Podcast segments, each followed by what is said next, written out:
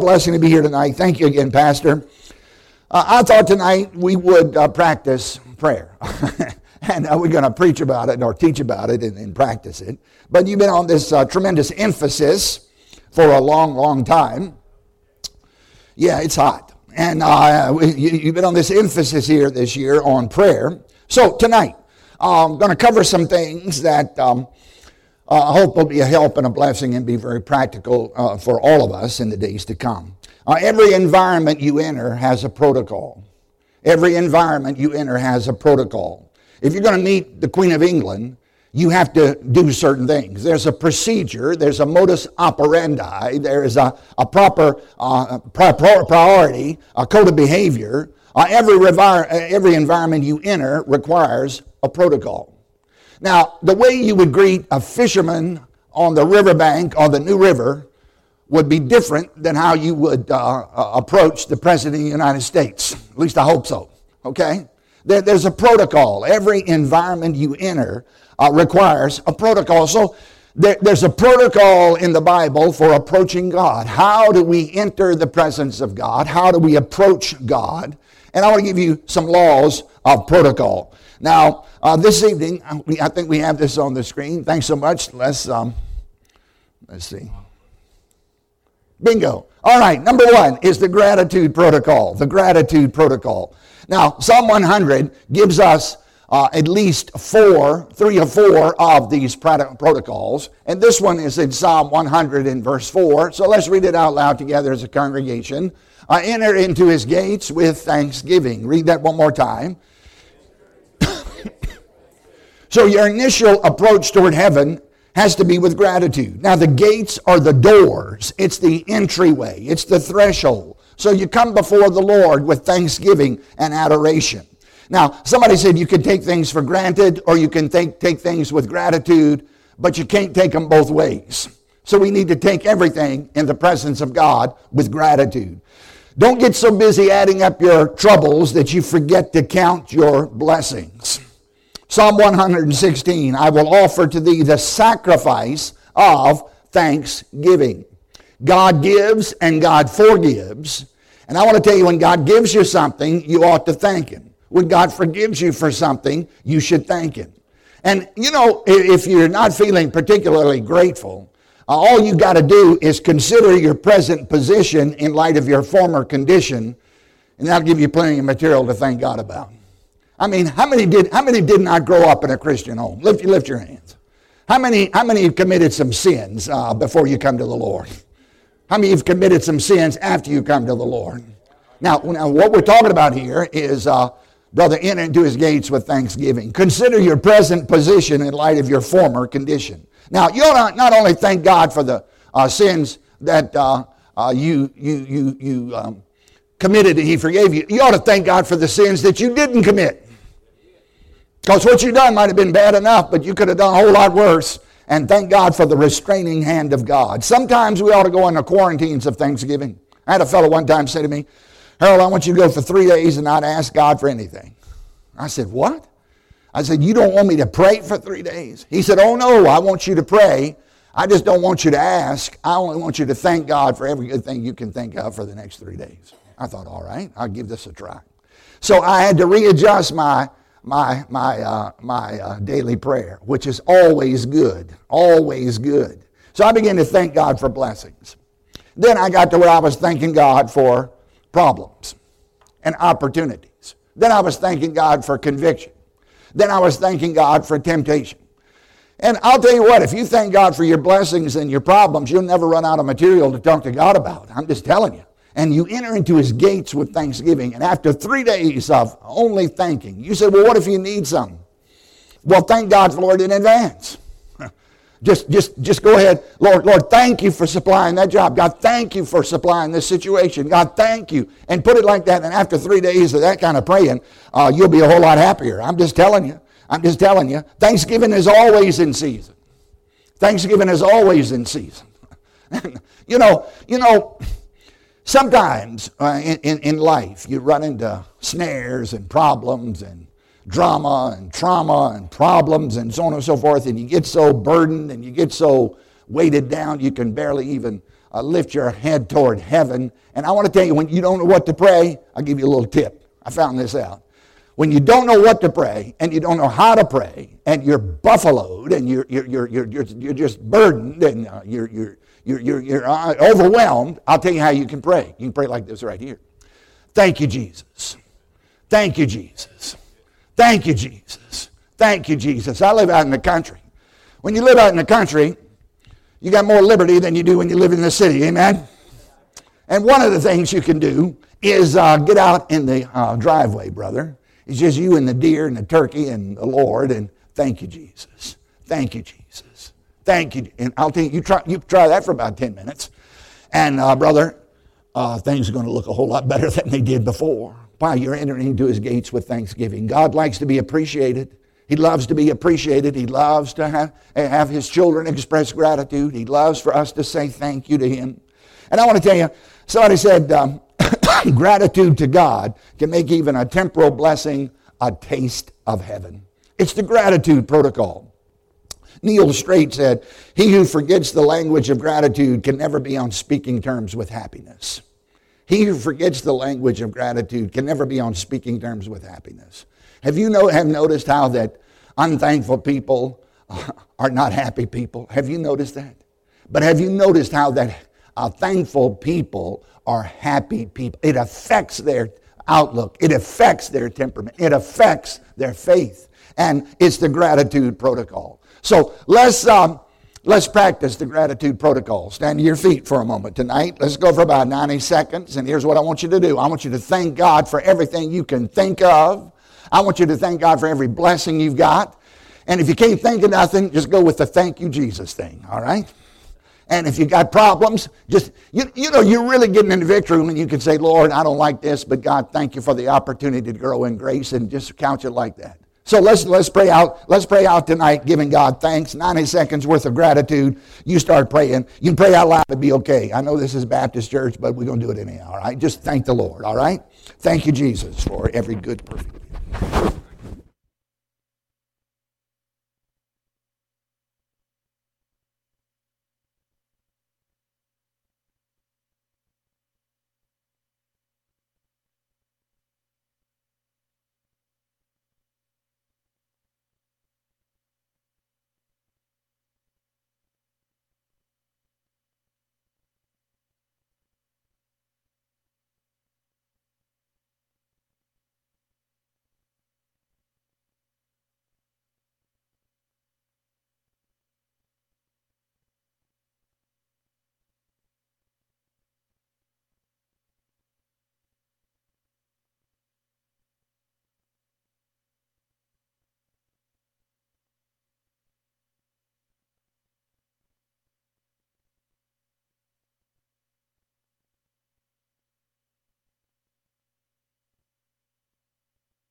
thankful for your presence. We're thankful for your provision. We're thankful for your promises. We're thankful for the privilege of prayer. What an honor to get to talk to God and get an audience with thee.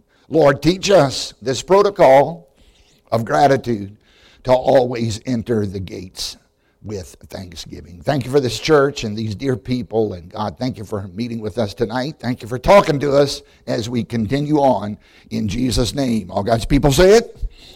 You can be seated. All right, the gratitude protocol. Now, here's another one. This one's found in Psalm chapter 24. I'm calling it the cleansing protocol or the clean protocol. So let's read this scripture out loud. Who shall ascend into the hill of the Lord? Or who shall stand in his holy place? He that hath clean hands and a pure heart. Look at that. Clean hands and a pure heart. The word clean means innocent, it means spotless, guiltless. The Bible says, Be diligent that you may be found in peace without spot and blameless. Um, Tozer said, When God declares a man righteous, when God declares a man righteous, he instantly sets about to make him righteous. The cleansing protocol. Now, clean hands, that's talking about actions. Clean hands, that's talking about deeds. A pure heart, that's talking about motives. That's talking about the inside attitudes. So we need clean hands, clean behavior, clean, clean, clean, clean deeds before God and a pure heart. Now, the Bible doesn't say, um, uh, it doesn't say cleaner, but clean. Clean. Now, what can wash away my sins? Nothing but the blood of Jesus. So we're not talking about improvement, we're talking about clean. We're not even talking about sanitized. We're not even talking about spiritual Lysol, man. We're talking about spotless. I grew up in Southside, Virginia. Now you're kind of up here in the hills. Anybody grow up uh, uh, raising tobacco? Anybody other than me grow up raising tobacco? Yes, we have two unfortunate souls out there, and uh, yeah, we grew up with that stuff. And and you know, you know, we had the bright tobacco, which means you had to incrementally pick the leaves off from the bottom toward the top. And uh, when it's about 100 degrees in Southside, Virginia, and the humidity was 98, and uh, we'd be out there picking these leaves. And what you do is you bend over, you got to have a good back. And you grab the leaves, break them off, put them on your arm, go down the row like this right here, and uh, then you go put them in the uh, container to take to the barn to string them up and put them in the barn for curing. Well, tobacco leaves have tar, nicotine. And the tar is just as black as your pavement back here. All right? It, it's, it's literally tar. That's why when you inhale those carcinogens, man, it's like inhaling uh, off of an asphalt truck. It, it, it's just, it's tar. And, and after it would dry off, now we didn't have enough sense to wear uh, long sleeve shirts, so we wore short sleeve shirts. And of course, after about 10 or 12 hours, uh, the tars would build up on the hair on our arms. And it would get like, like uh, an eighth of an inch thick. And I'm talking about thick. So after we worked all day long, it was a mad dash to the shower. Then we would pull out the lava soap with pumice, you know, and then we'd scrub. Not only that, we had to pull out a scrub net. And we would scrub and scrub and scrub and scrub, and it would take about 40 minutes to dislodge all of that tar off. And even after we got the tar off, we still had yellow nicotine stains. that looked like jaundiced children. It looked like an advertisement for the St. Jude's uh, Hospital or something. But, uh, but I'm just telling you, after 40 minutes of uh, cl- getting clean, it sure felt good to get clean. And I want to say tonight, it's it sure feels good to be clean in the presence of God. That's why the Bible says having our conscience cleansed from an evil, having our hearts cleansed from an evil conscience. Now, He bore our sin that we might have his righteousness. He took our guilt that we might have his grace. He took our shame that we might have his smile. He took our punishment that we might have his pardon. He took our death that he might, we might have his life. And he, he took our punishment that we might have his peace. The blood of Jesus cleanses from all unrighteousness. Now, unhappily, our crowd came up with something that has set us back, and we ain't got over it yet. We come up with some stuff. We come up with a lot of good stuff, but some of it was not good. one, one, one of the worst things that ever happened was when the uh, evangelist gets up and talks about being called into full time Christian service. I, I have an announcement. Everybody that's born again is in full time Christian service. Now, you might not get paid for it. That's vocational Christian service. And then right along that same line is that when I got into the kingdom, uh, there was a great, great effort to try to get people to promise God that He's going to do better. And we, if we messed up, then we would have to come forward and rededicate our lives. How many of you ever heard that phrase right there? Rededicate our lives. Now, the truth of the matter was, uh, rededication was a smokescreen uh, to get out of repentance.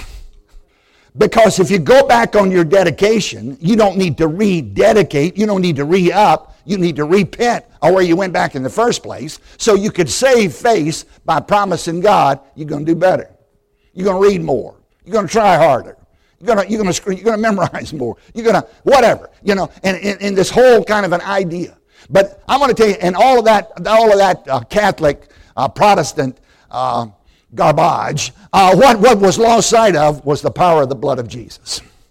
I think we lost sight of the power of the blood of Jesus. Because what I need is not another attempt to get it right. What I need is not another go. Or what I need is a cleansing. And brother, you get that through the blood of Jesus. And what if the light of God reveals? I'm telling you, the blood of Christ can heal. Now, you say, how do you get clean? You get clean by coming clean. Ain't no other way to do this. You get clean by coming clean. Confession is not for God. He already knew what was going to happen before we ever showed up. So the whole idea is for us to take responsibility. Take, by the way, how many think a little personal responsibility wouldn't hurt in the United States for, for a change here? We're not resp- we're paying $41,000 a year for our affordable health care premiums for three people in our ministry. Now let me just say something to you. That, that, that, that, that, that, that whole idea that, that we're not, resp- and by the way, that ain't nothing but a, but a, that, that's a, that's a, that's a get even ploy. That's all, that to usher in a, a nationalized health. If you think nationalized health care is great, go to Canada and try to get waited on. Just, just head on up there. Head on over to England. Head on over to some of these places. See how you make out. But uh, what I'm saying is this. Uh, we are responsible as citizens, uh, and I believe that we are responsible to provide for our own. I believe that with all of my heart. And, and, and a little spiritual responsibility wouldn't hurt. Now they tell us, well, uh, it's not your choice whether you're going to be saved or not. It's uh, you're elect, and if you're elect, you're going to get zapped, and if you're not, you're not. And I want to tell you, the worst thing that is ever this this fatalistic attitude that we're entitled to something. Uh, but the fact of the matter is, we're responsible before God, and I'm here to tell you, we're responsible to get clean. Now, what, what are you talking about? If we confess our sins, plural, He's faithful and just to forgive us and to cleanse us from all unrighteousness. Now, what does that mean? Uh, to confess means to agree with God, which means, Lord, you're right, I'm wrong. That's what that means. Lord, you're right, I'm wrong. I was the other day. Other day, I was going to um, Winston Salem. We have a dated GPS, and my GPS is stupid, and uh, and it took me to the wrong place. So here I am uh, on prednisone, borderline flesh to start with, and then throw that on top of it, and, and, and, and then I yelled at my GPS. Now, I'd rather yell at the GPS than yell at a person, but how many know the wrath of man worketh not the righteousness of God? So, Lord, you're right. I'm wrong. Sorry. Sorry. Sorry, Lord. I agree. that was sin. Now, li- listen, listen. When it comes to confessing your sin, you only confess one sin one time. Because if you double confess, you really didn't think, you believe that God forgave you the first time, even though He said if we confess it, He would forgive us. Now, uh, never confess the same sin twice. Never confess the same sin twice. Now, once you confess a sin, immediately begin to thank God for, for His forgiveness. You say, Well, I don't feel, uh, I still feel dirty. If your heart condemns you, God's greater than your heart. At some point, we're going to have to get out of our goosebump theology and live out of our will. That was really good right there. And um, you say, well, how do you get clean? well, uh, admit it, quit it, forget it. it. It, just, just own up to the thing. The cleansing protocol. My attitude wasn't all right. Lord, I lost my patience. God, I've been worried. Lord, I've been upset. Uh, whatever. And uh, launch right into the law of these other laws, thanking and praising the Lord. So, tonight, who will ascend in the hill of the Lord? Who's going to come into the presence of God? I'll tell you who. The person who has clean hands and a pure heart. It's the cleansing protocol. Now, nothing you're going to tell Jesus is going to shock him or surprise him because he already bore the shock and the brunt of that guilt on the cross when he died in our place. So you've got nothing that's going to tell him that's going to alarm him. he already got alarmed when he absorbed that on the cross and paid the penalty for that rotten sin. Isn't it a blessing we have a Savior that can identify with us in our weaknesses and he, he absorbed our liabilities and our transgressions and he satisfied the holy wrath of God? Isn't that amazing? So tonight, the cleansing protocol. So maybe you snuck in here tonight and there's something clouding your conscience. There's something that's still not real clear in your heart. You're not really open and, and, and, and, and at peace with God. Well, right now, let's just admit it. Lord, I've thought this. Lord, I've done this. Lord, I've said this. I agree with you, it's wrong. Father, thank you for forgiving me. The cleansing protocol. You do this every day. I'm just telling you, it'll help you. So let's think about a few, few moments here. Let's bow our heads before the Lord and you just talk to the Lord, correspond with God individually, privately, personally about whatever you need a cleansing from. Just talk to Jesus for a few moments.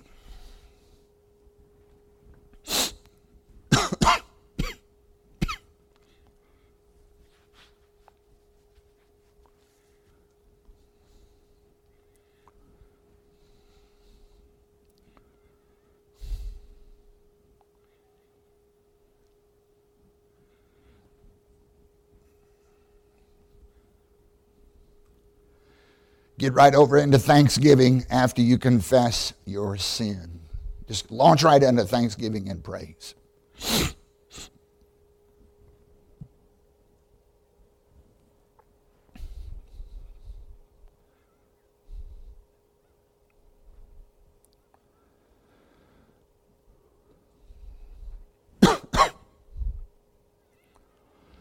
Our Father, we're thankful that there's forgiveness with you that you might be feared. Father, thank you that when we confess our sins, you're faithful and just to forgive and to cleanse from all unrighteousness. Father, thank you for clean hands, a pure heart through the blood. Father, thank you for a perfect standing in Christ. Thank you, Lord, for the righteousness of Jesus being imparted and imputed unto us. Lord, we're thankful for the blood of Jesus that remedied our sin problems. In Jesus' name, amen. All right, the cleansing, clean protocol. Notice number three, what I'm calling the praise protocol. How do you approach the Lord? Pray. Why do we sing songs every time we come to church? Every time I go to church, they're all, uh, up, all the time up there singing. How come? How come, Brother Ethan? Because you enter into his gates with thanksgiving, but you come into his courts with praise. Read this verse out loud. Enter into his courts with praise. Read it again. Enter what is this talking about? It's talking about laud and honor. It's talking about paying tribute, giving a claim. It's talking about glorifying God. The Bible says in Psalm 47, Oh, clap your hands, all ye people. Shout unto the Lord with the voice of triumph. Now, the Psalms are just songs. That's what Psalms, a psalm is. It's a song. So there's these songs of praise. Somebody said if a word of discouragement opens the door for the enemy, then a word of praise closes it and locks it. The praise protocol. Heaven's all about praise. Man, don't get hung up on trying to figure out who the Antichrist is because you don't know and they don't either. Just get over in Revelation and, and read where the Lamb is in the midst of the throne and they're singing the song of the Lamb and hallelujah and glory and praise and they're falling off their thrones and praising God. I, am just telling you, heaven is a happy place, brother. I'm just, I'm just, I told somebody the other day, I said, some of y'all are going to have a heart attack when you get to heaven, uh, other than the fact it'd be impossible to have a heart attack when you get to heaven. but the atmosphere of heaven ought to be on earth. And that's why every uh, worship service is choir practice for heaven, man. Uh, we, we, just uh, down here, uh, what are we doing? Well, we're getting ready for the main shindig, which is yet to come. Now, John the Baptist, remember this, this guy full of the Holy Ghost from the womb? Wow. I mean, never a greater born among women, the voice of one crying in the wilderness, you know, this guy. And uh, he was filled with the Holy Spirit before he was born. I don't, I don't know how that works, but that's what it says. So here he is in Elizabeth's womb, and, and all of a sudden, here comes Mary with the Son of God in her womb. And when John the Baptist got into the presence of deity, when he was full of the Holy, Holy Spirit, and he got in the presence of the Son of God, he was leaping in there, buddy. He was kicking around, having a little spell going on in there. And uh, that's what the Bible says. Now, I know that some people are so afraid of all emotion in the house of God that we want to be dignified and we wind up being petrified.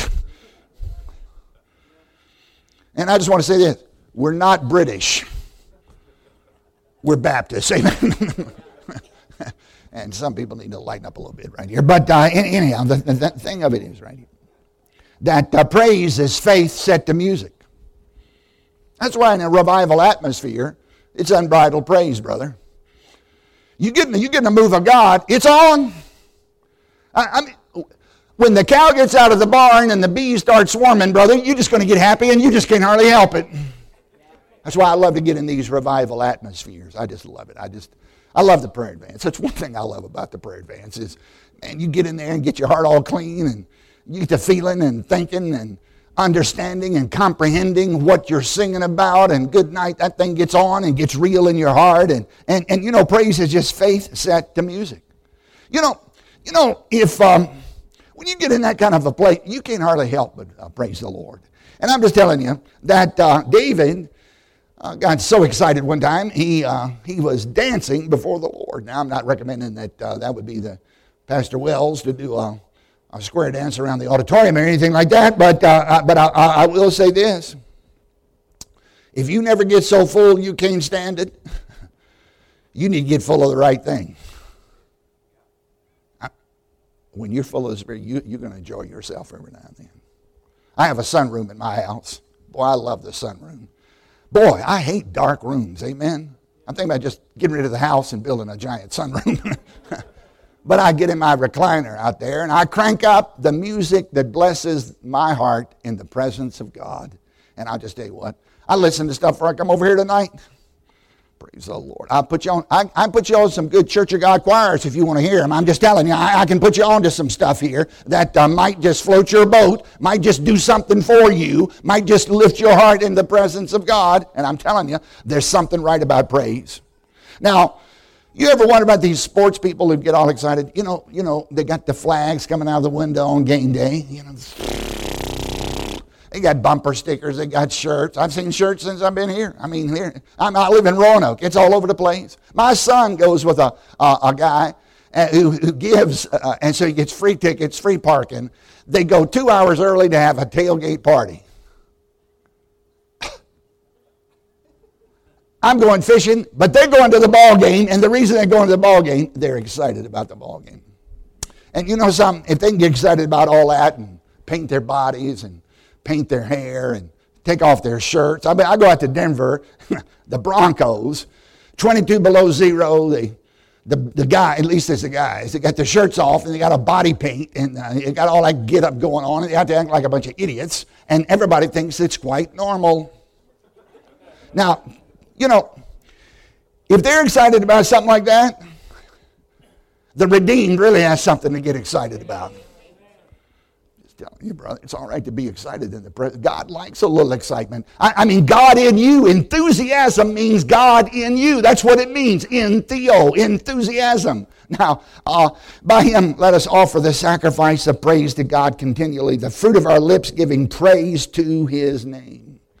Wow a con- continual, constant uh, sacrifice of praise. C.S. Lewis said, Praise is boasting about what you enjoy. Praise is boasting about what you enjoy.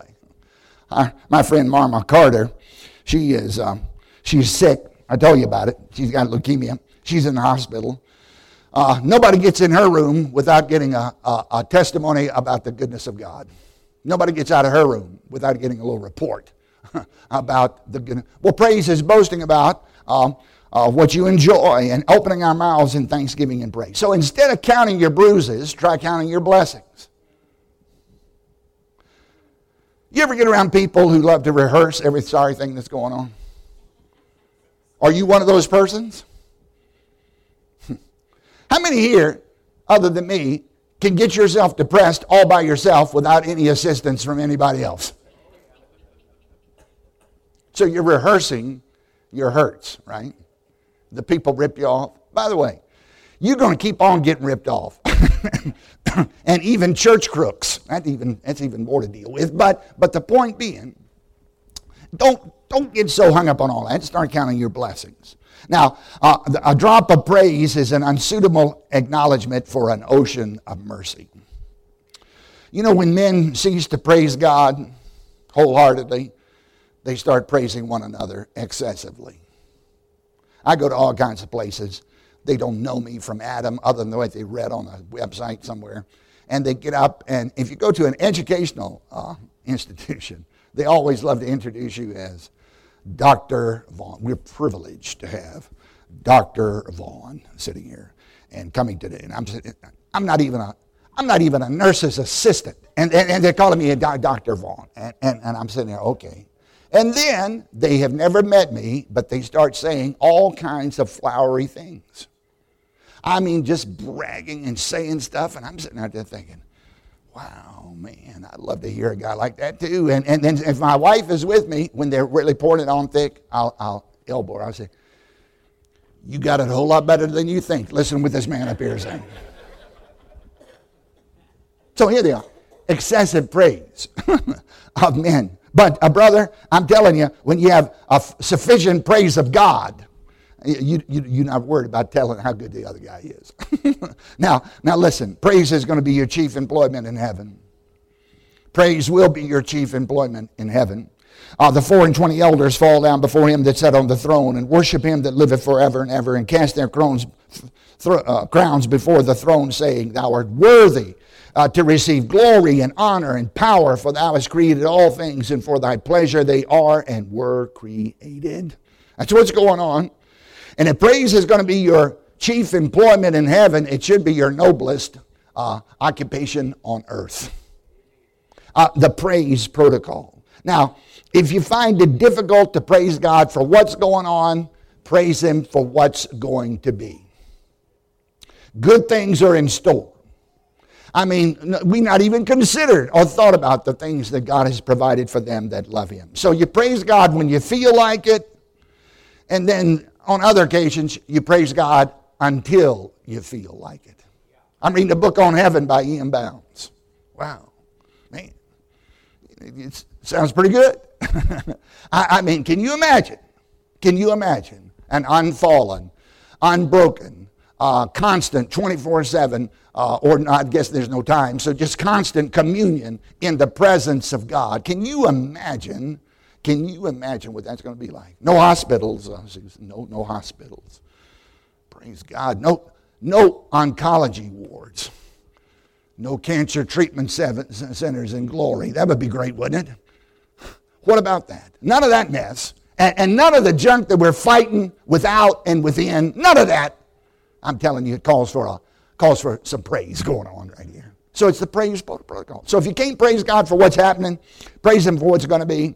And uh, if you can't praise God because you feel like it, you just go ahead and praise Him until you do feel like it. And I'm just telling you, it'll help you. So let's practice the praise protocol. I like this one, uh, the praise protocol. Stand to your feet about 60 seconds of uh, verbal praise, giving God thanks. Open your mouth, praise the Lord. Let's, let's practice the praise protocol and give our Lord praise tonight. Just go ahead and pray.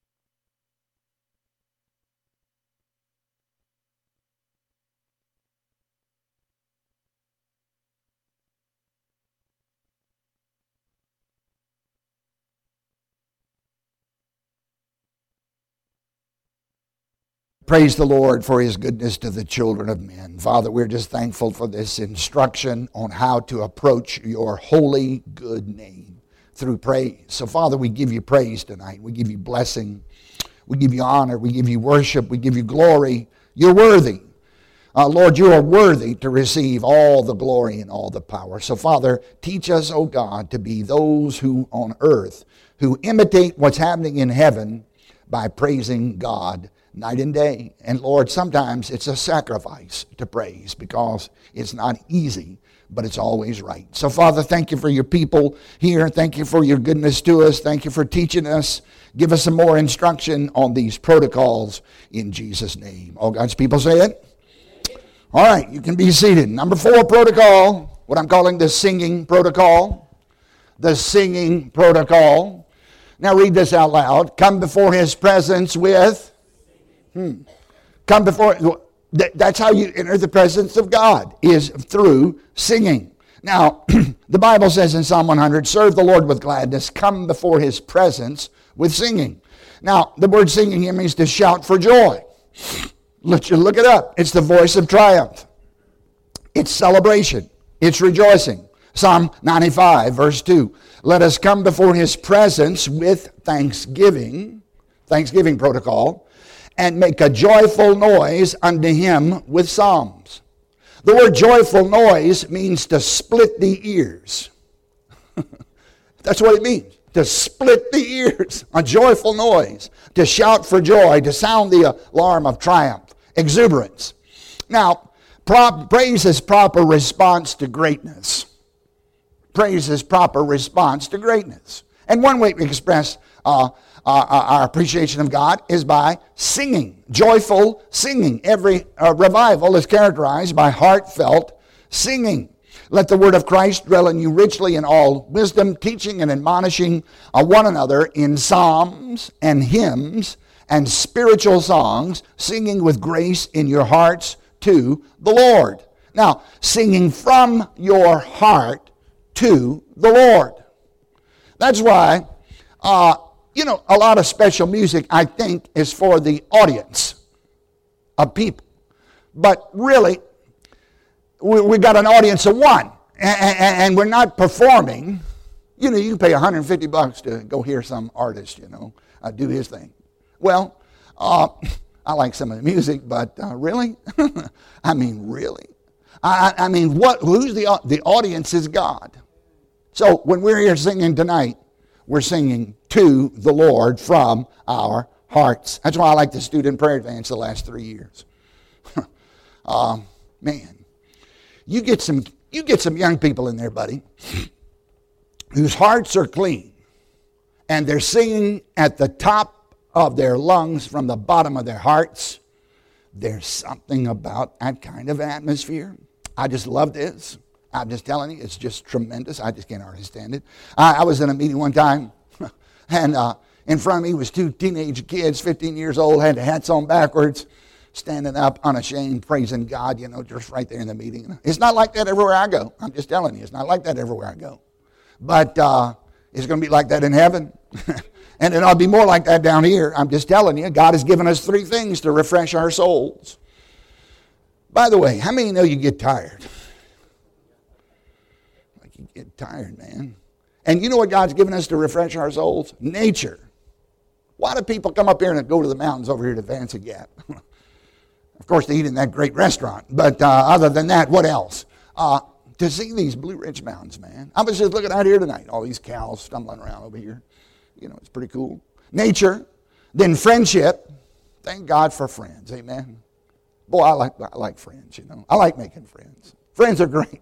But the third thing God's given us to refresh us is music. Music.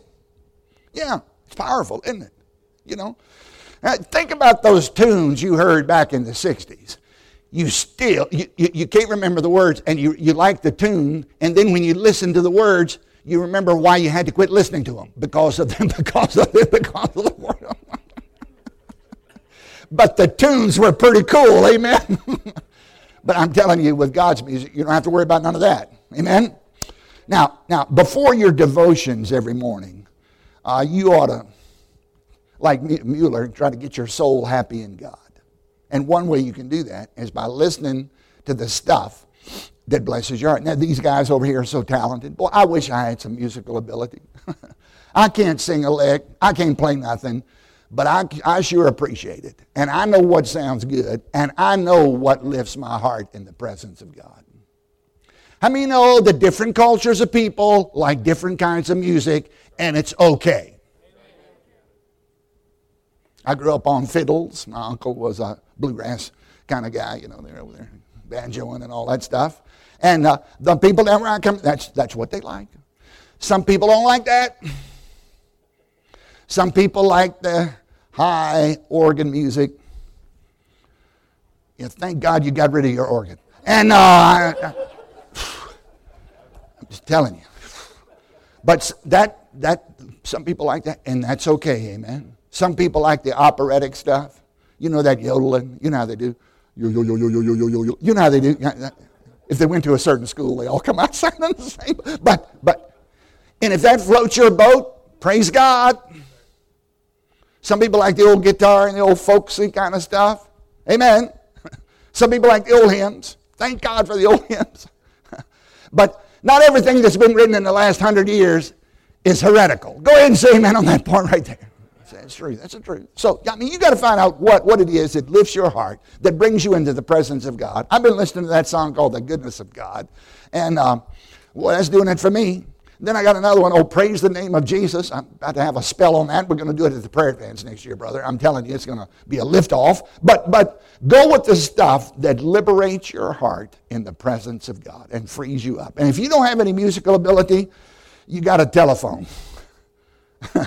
Isolate some of that stuff, save it up, crank it up, and, uh, and come before His presence with what? With singing. So uh, it's a, a, protocol. God, and, and, and singing is praise. It's boasting about the Lord. So let's stand and sing Amazing Grace. How sweet the sound. Let, let's, let's practice the singing protocol. Uh, Ethan, get us on the right note, brother. Amazing Grace.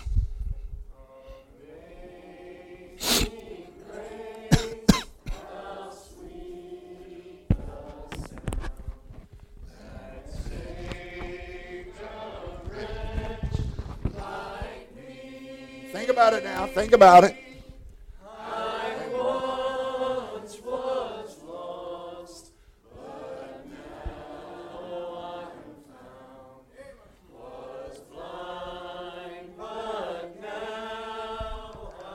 Sing it, praise God, praise God with the same tune. Let's sing it. Praise God.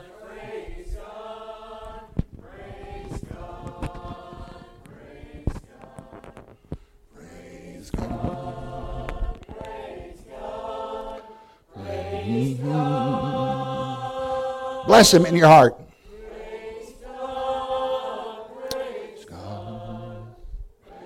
God. Praise God. Praise God. Praise God. Praise God. The singing protocol. Isn't it a blessing we have the privilege to harmonize? Those of us that can sing and the rest of us too can shout unto the Lord with a voice of triumph. Singing protocol. Got one more. Be seated if you would. This is what I'm calling the faith protocol. The faith protocol. How do you approach God? Well, obviously, you have to come to God with faith. Now, without faith, it's impossible to please Him. He that comes to God must believe that He is and that He rewards those who diligently seek Him.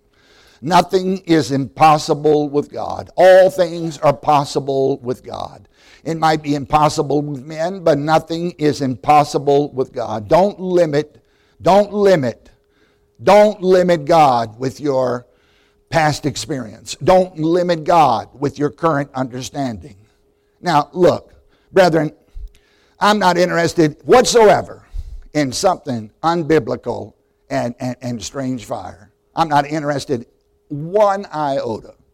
But I'm just telling you, I'm interested extremely interested in manifestations of holy fire. And I believe it's time for us to start believing God. Now, if you're going to pray, you better be praying in faith because if it's not of faith, it is sin. Most prayers prayed are sinful. They're sinful. They ain't an ounce of faith in them. God's greatest pleasure is to be believed. God's greatest pleasure is to be believed. God's greatest grief is to be doubted. And I'm telling you, when we come to God, if it's worth praying about, it's worth believing about. It's the faith protocol. Uh, F.B. Meyer said, faith makes giants look like grasshoppers. Faith makes giants look like grasshoppers, but unbelief makes grasshoppers look like giants. And I'm telling you, nothing's impossible with God. Now, brother and sister, it's the faith protocol. You can't approach God apart from faith. It's the only doorway for God to enter the human heart. Now, unbelief always considers it too soon for God to work or too late for God to work. Well, it's the last days, Pastor. It's over. We're just hanging on. we're not going to polish the, brass on a sinking ship. And like one guy went to Bible college, and the professor said, Now we're in the last days, and uh, you know, not much is going to happen. And about the best you can hope for is to have four or five people saved a year. That wasn't a United Methodist seminary. That wasn't a liberal Presbyterian. That wasn't an Episcopalian. That wasn't a Church of England. That was a Baptist school. God help us. And I'm just here to tell you this unbelief. Limiting God with our unbelief. Believe big. Dare to believe big. Why not? We'll walk around with question marks when we all have some exclamation points in our prayers. So let's let's let's uh, the faith protocol. Now, a man's extremity is God's opportunity, and the sphere in which God does his greatest work is the sphere in which no one but God can work. You know what Jesus said? He said, If you ask anything in my name, I will do it, that what? The Father might be glorified. Jesus said, You ask stuff in my name, my nature, my authority, I'm going to do it. Why? That the Father would get the credit.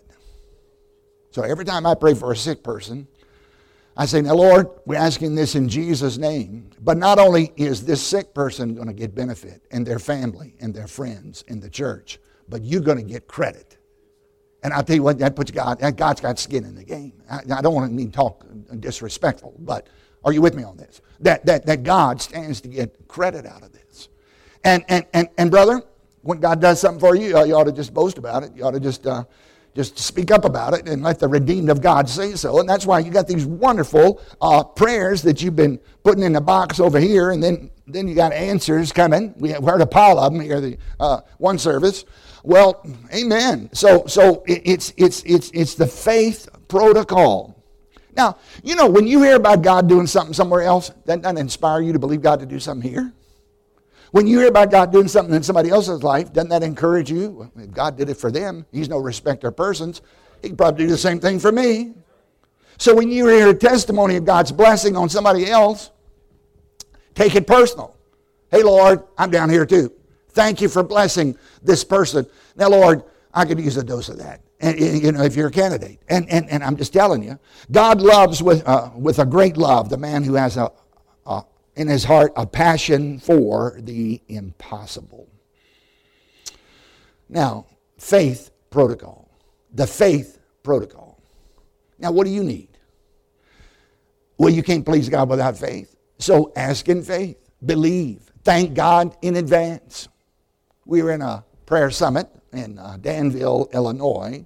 Pastor took us to Champaign, Illinois, to the Biaggi's restaurant. Now, I'm sure you have a wonderful Italian restaurant here, but I'm just here to tell you this Biaggi's is like a world class Italian restaurant. Tremendous. So we're over there having a big time at Biaggi's in the middle of a prayer summit on Saturday afternoon. Well, we're sitting there at the table, and, and while we're snacking, the pastor begins to give us his uh, testimony about his kidney stone attack.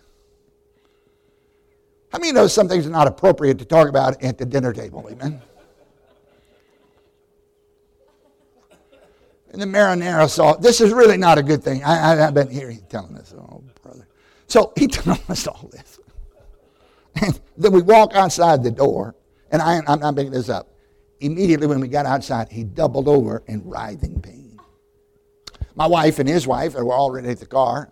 Well, I managed to help him, and we got to the car. And well, the pastor, he's standing back, Brother Paul, he's standing back there in, in, in, in agony and in pain. My wife looks back and says, I think the pastor is sick. And his wife didn't even look back. And she said, He'll be fine. He'll be fine. Don't be like that. Just because you're tough, your husband's a wimp. All right? And, and he needs some sympathy. And he needs some sympathy. I'm just telling you. So take that in consideration. And by the way, uh, we have short attention spans. So have a little grace on us. Amen. That's, but anyhow, so I got him in the passenger seat. I got, got couples advance. We're going into it. But um, uh, anyhow, uh, I got in the, behind the wheel, sped over the hospital where he had his other kidney uh, stone uh, procedure. So we checked him in. And the doctor said, oh, it'll be at least 48 hours, we're sure, to get all this sorted out before he's fit to be back, and so on and so forth. And uh, so we checked him in the hospital, went off to church.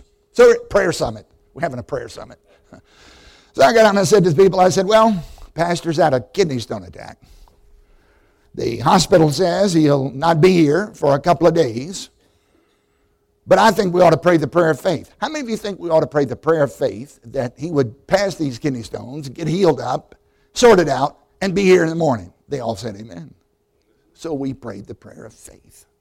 Asked God that he'd sort the whole thing out, fix it. Miracle, medical, we don't care, just fix it.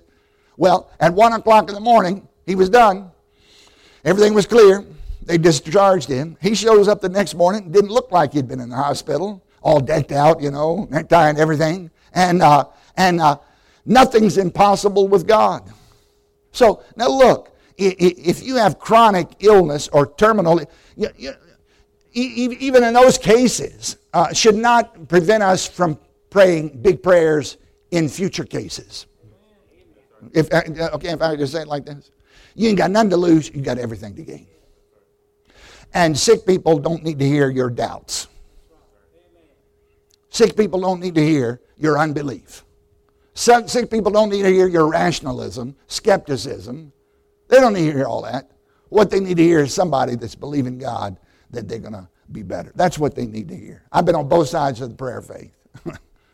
I probably told you this one, but I called for the prayer faith when I found out I was sick. well, well, every you know, how many know fundamental churches get nervous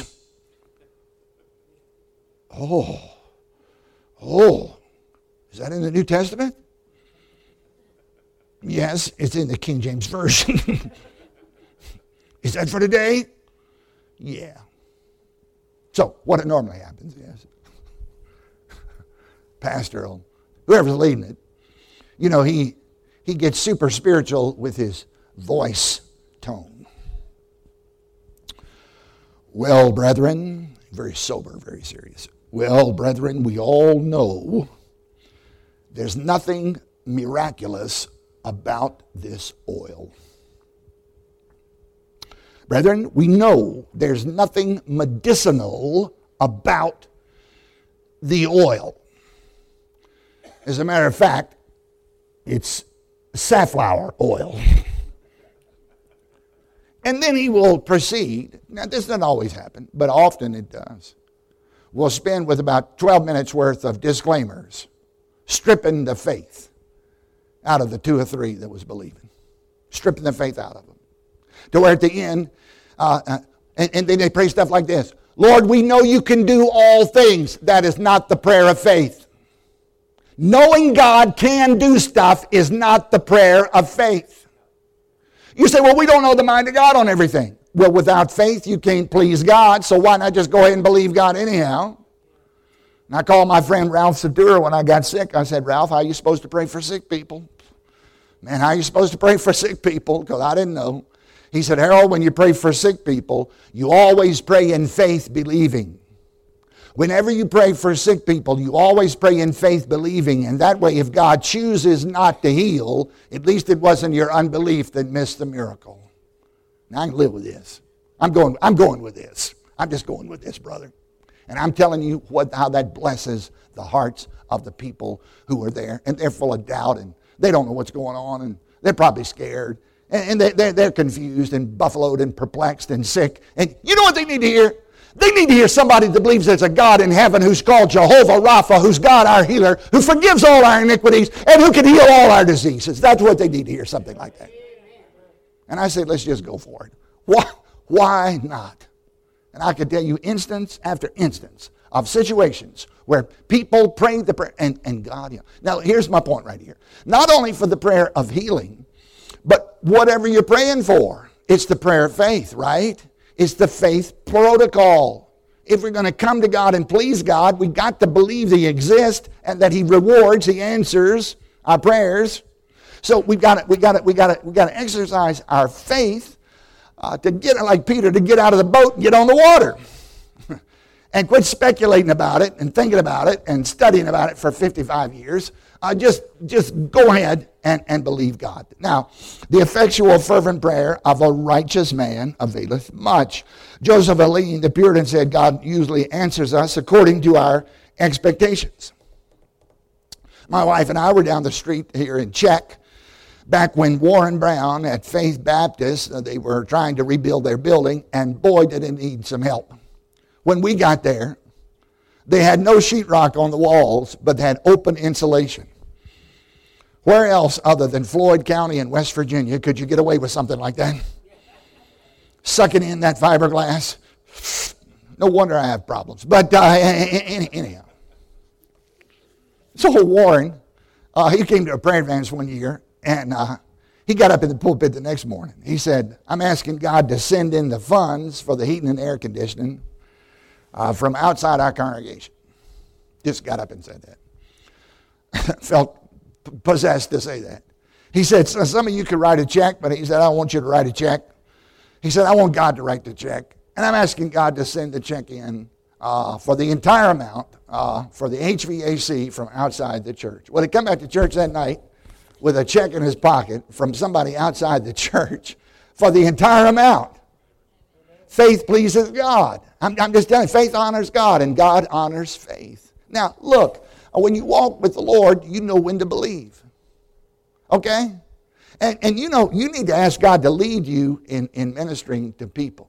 Can I tell you something? When people are sick and in the hospital, it wouldn't hurt to drop them not only a prayer and a text and a visit and a call, but drop them a hundred bucks or more.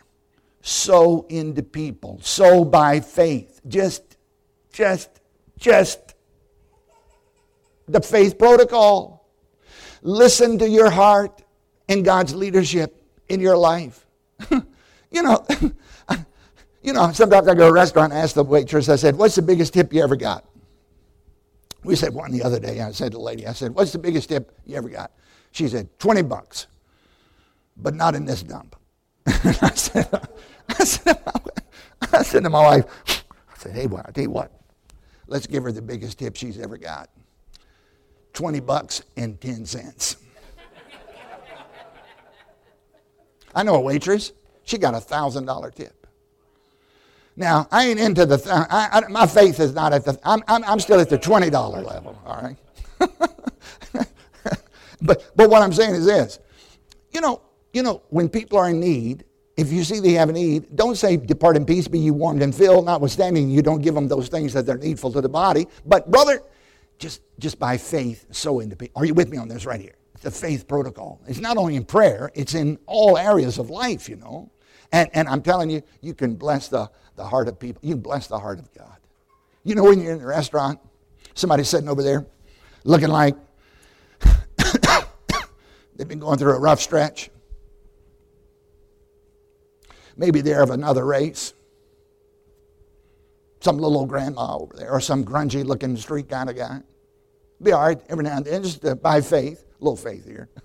Call the waitress over. Hey, see this person over here?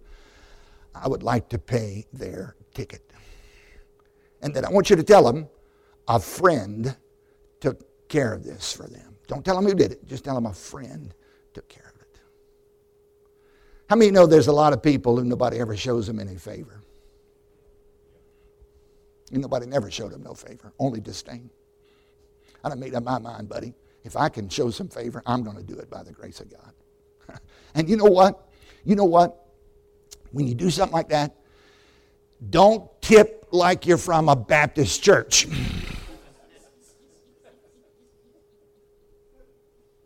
so you know you need to tip for you and tip for them. Amen. By the way, how many know that some of these people working in these places are having a rough go? So you can say, hey, we're gonna we're gonna pray here in just a second. This ain't got nothing to do with the message, but this is good. Uh, uh, we're gonna pray here in just a second, and we We'd like to pray for you. Do you have anything special you'd like for us to pray for you about? We've had them say stuff like, well, yeah, my boyfriend just got out of prison and we're having a rough go here. And I was with Pastor one time. He set up a Bible study off a prayer request. And, and I heard about a guy one time that the service was awful, the waitress was rude, the food was incredibly bad. He left, he left, a, he didn't eat it, but he left a huge tip. And the waitress comes running out weeping with tears and said, I was so mean to you and the service was awful. Why did you leave this? The pastor said, Well, I figured you was having a rough day And I just wanted to be a blessing to you and led her to the Lord right on the spot. What about stuff like that?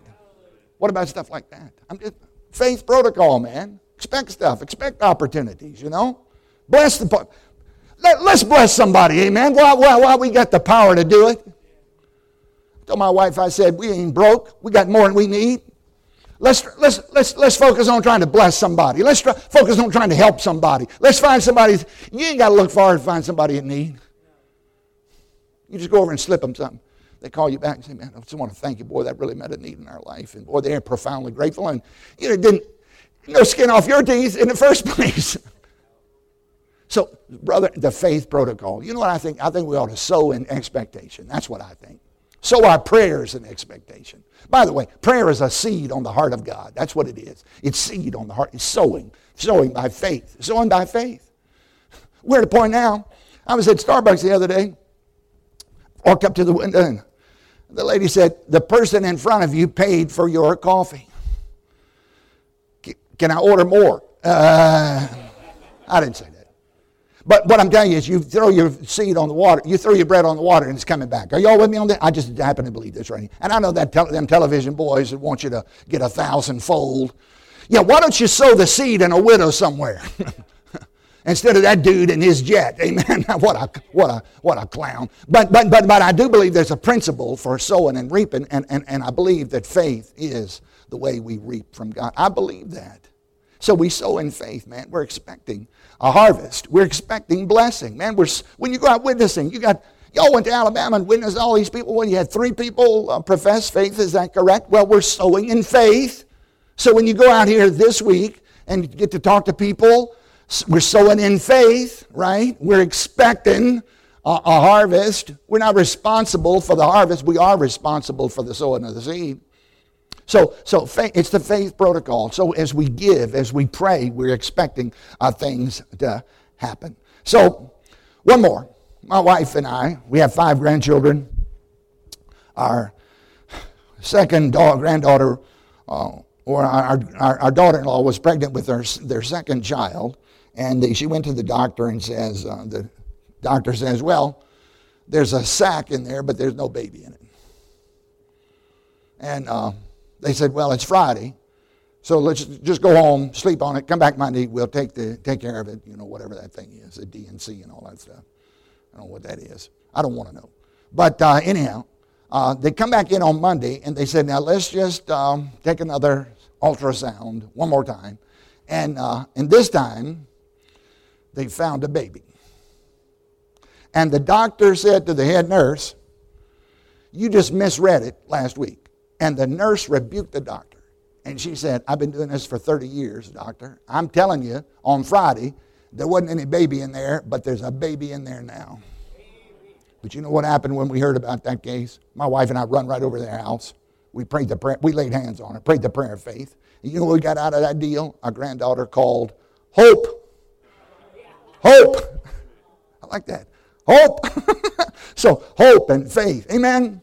So it's the faith protocol. So tonight, uh, we all have some things that we really need for God to come through on that, that's beyond us and, and, and we can't pull it off, but nothing's too hard for God. So let's have a little prayer of faith tonight. So get, huddle up with one other person or two or three at the most, and just uh, let's just believe God to meet that particular need in your life. Maybe it's impossible, humanly speaking, or not probable, or not likely, but uh, but nothing's too hard for God. So let's just believe God. Amen. Let's just believe God uh, for whatever our burden happens to be. You know, your church is in a perfect place right here. You know, I mean, you know, y'all got a good thing going here, got a good spirit here, got a good ministry going here. You know what? Just a little, a, a little, a supernatural touch of God could bring in a harvest like we've never even thought about. Are y'all with me on this right here? Now, thank God for all the good stuff that's happening and has happened. But, brother, let's believe God for bigger and better blessings uh, in the future. Amen? And according to your faith.